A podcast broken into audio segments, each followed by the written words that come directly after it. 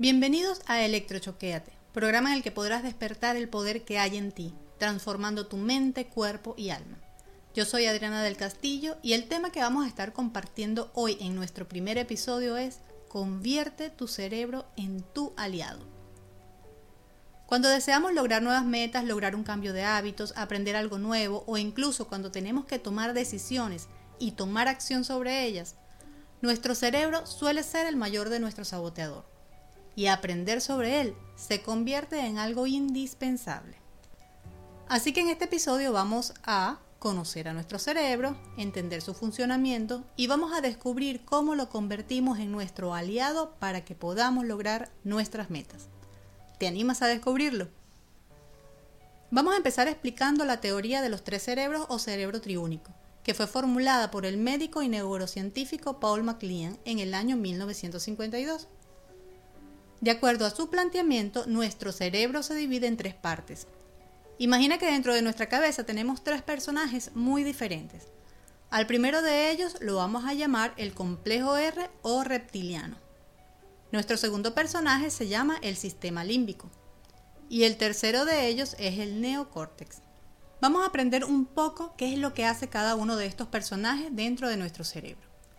Nuestro primer personaje, el complejo R o reptiliano, es el que más tiempo lleva dentro del cerebro. Tiene aproximadamente 500 millones de años y es el encargado de controlar el comportamiento y el pensamiento instintivo.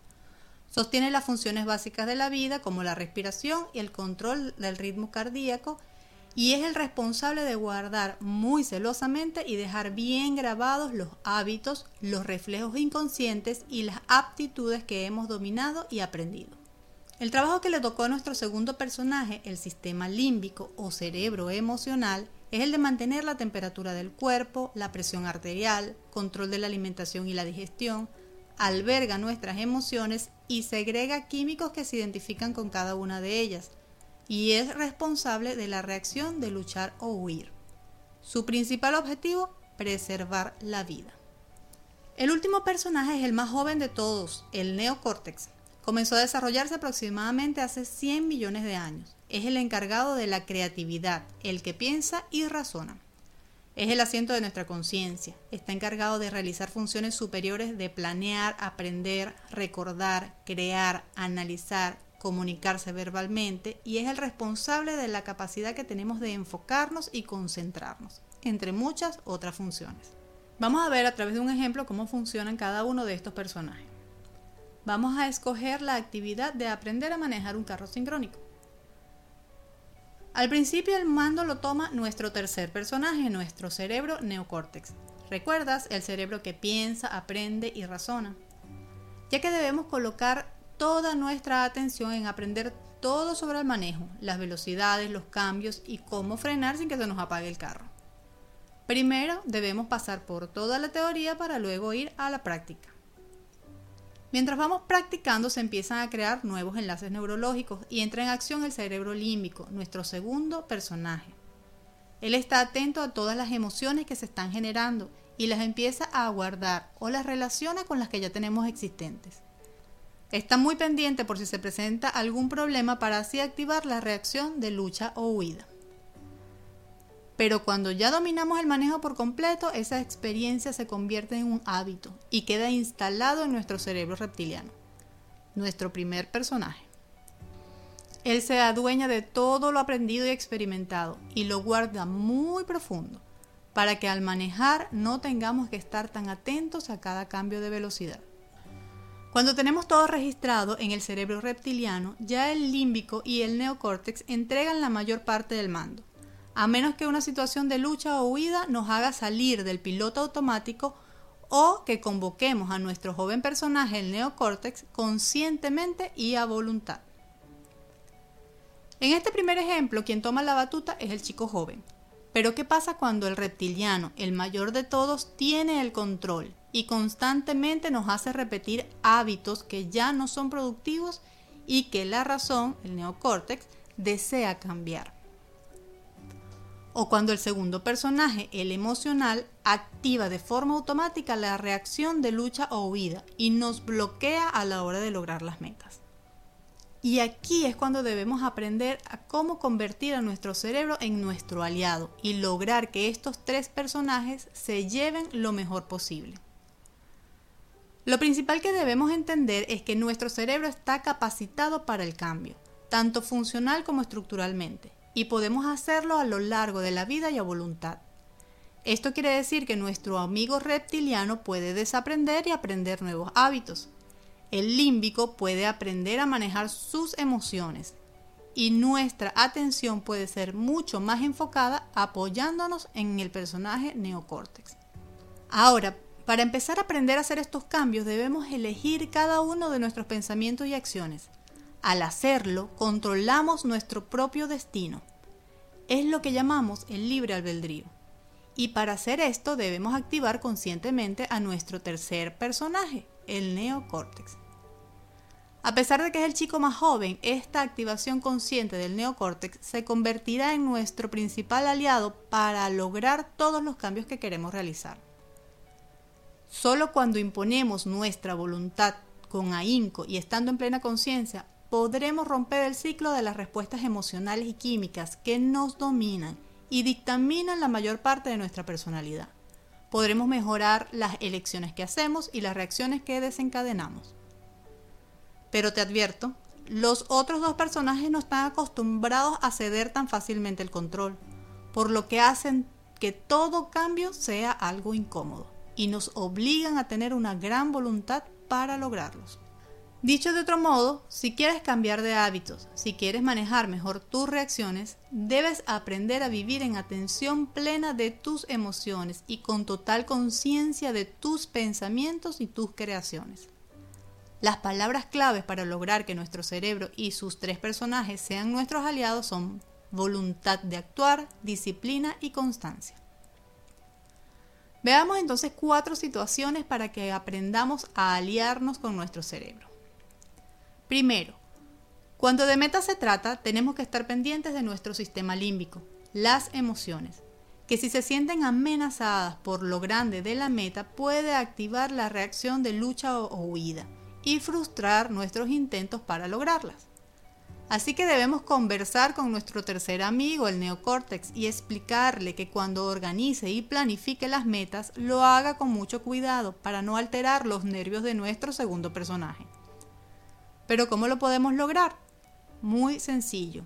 Tienes que desglosar las metas en objetivos más pequeños, lo más pequeño que se pueda, que sepas que puedes dominar y afrontar.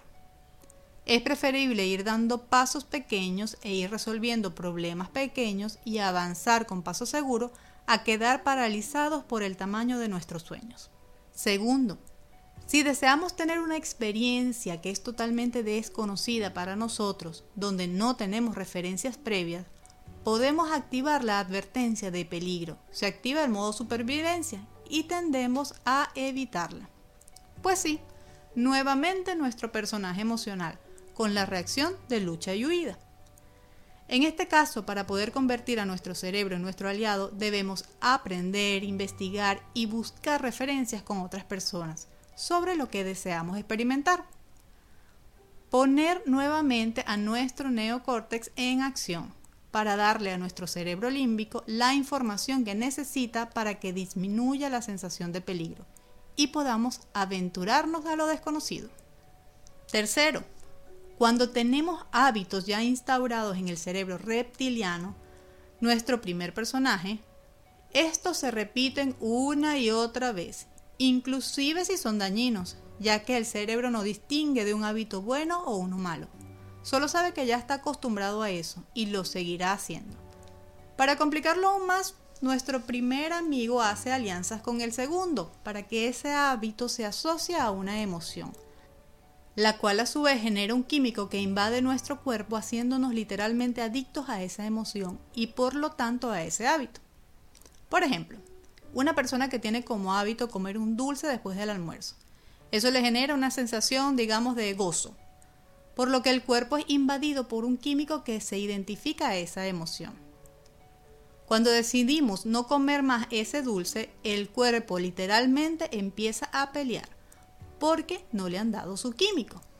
Y es cuando tenemos esos episodios de ansiedad. Recuerda, literalmente somos adictos a esa emoción, en este caso el gozo. Pero entonces, ¿cómo hacemos para cambiar un hábito? Sobre todo cuando son negativos. Lo primero es estar en conciencia de que esto va a suceder. No lo podemos evitar, pero sí podemos estar alerta para que los días que dure la desintoxicación del cuerpo, el neocortex esté en plena conciencia y alerta para conversar constantemente con los dos personajes y animarlos a continuar.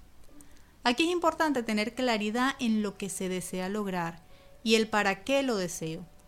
Podemos apoyarnos en tableros visuales, en afirmaciones. Aprende a recompensarte por cada paso que des, aunque sea algo pequeño. Eso anima mucho nuestro cerebro. Y busca apoyo. Muchas veces hacer el trabajo de cambio de hábitos en grupo resulta mucho más fácil de llevar.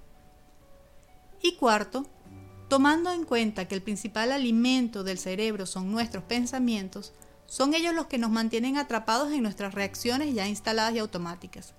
Así que comienza por cambiar tus pensamientos, comienza a valorarte y a conectar con afirmaciones potenciadoras que te ayuden a modificar tus estructuras cerebrales. Dale un poco más de poder a tu neocórtex para que al mantenernos en conciencia y atención podamos detectar cuáles son esos hábitos, creencias y emociones que debemos cambiar para poder empezar a transformar nuestra mente, cuerpo y alma.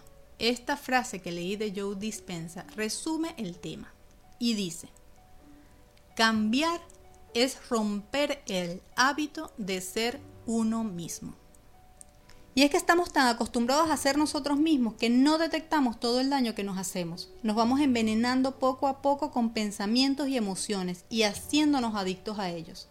O reaccionamos y usamos inteligentemente nuestro cerebro o iremos por la vida totalmente dormidos como zombies, siendo dependientes de todos esos pensamientos y emociones destructivas. Empieza a hacer alianzas más constructivas con los tres personajes dentro de tu cerebro, dándole un poco más de poder al chico joven y haciendo mejores acuerdos para mejorar hábitos y manejar mejor las emociones. Sácale el mayor provecho a nuestra más grandiosa herramienta, nuestro cerebro. Gracias por escuchar. Y puedes seguirnos por nuestras redes sociales en Instagram y Facebook, Vivir en Propósito. Y no dejes de visitar nuestra página web www.vivirenpropósito.com. Y recuerda, despierta el poder que hay en ti, transformando tu mente, cuerpo y alma.